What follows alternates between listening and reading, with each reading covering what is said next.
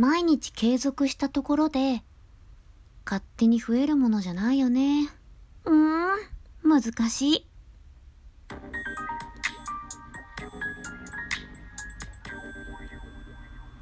皆さんこんにちは。田中ラボタもちこです。ボイスクリエイターの田中ラボタもちこです。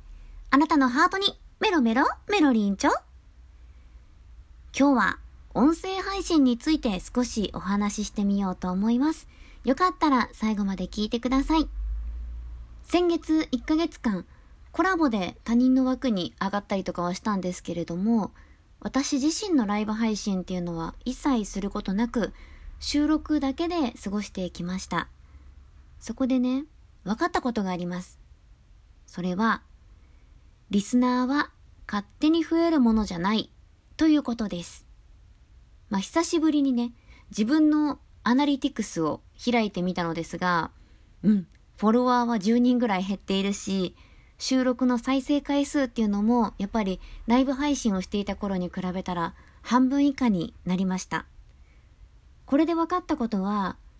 ライブ配信と収録配信っていうのは、つながっていないようでつながっているのだということ。そして、自分で自分自身の認知を広げない限り、どんなにいいものを声に乗せて伝えたとしても、届かないということです。どんなにいい配信をしていたとしても、どんなに熱い配信をしていたとしても、知ってもらわなかったらね、勝手に聞いてもらえるものではないんですよね。まあ、それもそのはずです。今現在、私で言うと、ツイッターも特に動かしていないし、その他の SNS っていうのもやっていないし、ライブ配信もしていない。じゃあ、どうやって認知してもらうの？ってなった時に、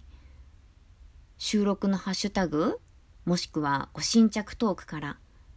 見つけてもらうぐらいしか新しい人にね、自分のことを知ってもらうのはそれぐらいしか方法がないんですよね。でも新着トークなんてすぐ更新されていくし、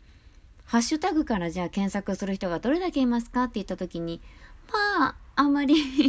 いないし、量が多すぎて埋もれてしまっていたりっていうこともあり得ると思うんですよね。そしたら、あまりにも窓口が狭すぎますよね。で、フォロワーの方が私の収録の通知に気づいたところで聞いてもらえるとも限りません。聞いてもらうには努力が必要なんですよね。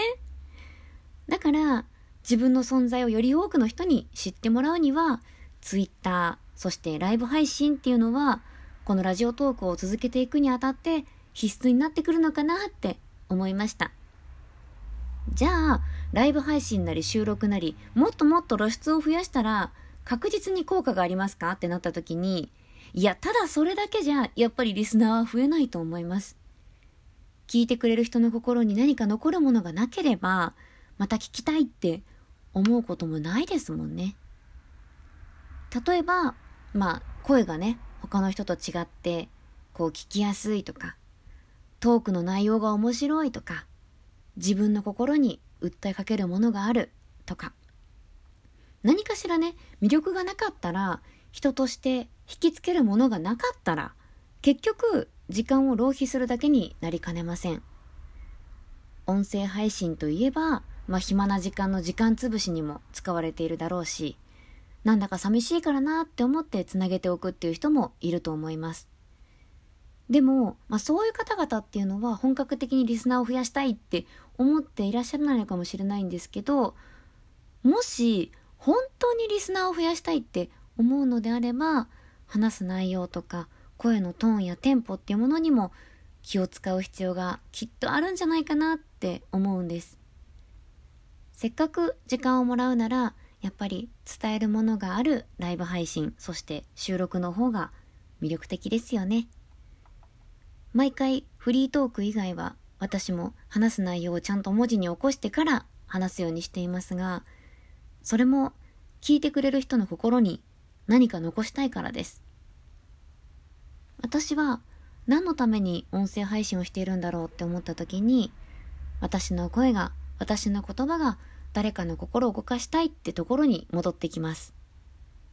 皆さんにも配信の目的があったりしますか？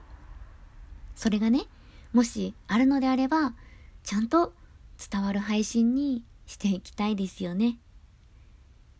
今はちょっと私自身のことで言えば自分の時間の使い方の問題でやりたいこととやらなくちゃいけないことが多すぎてまあ今収録だけっていう形になってしまっていますが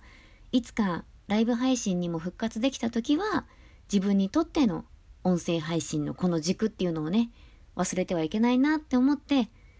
私自身への戒めとして 今回収録をしてみました。なので今後音声配信を続けていく中でも自分磨きとか自分の魅力をねもっともっとより伝えていきやすい話し方とか内容っていうのを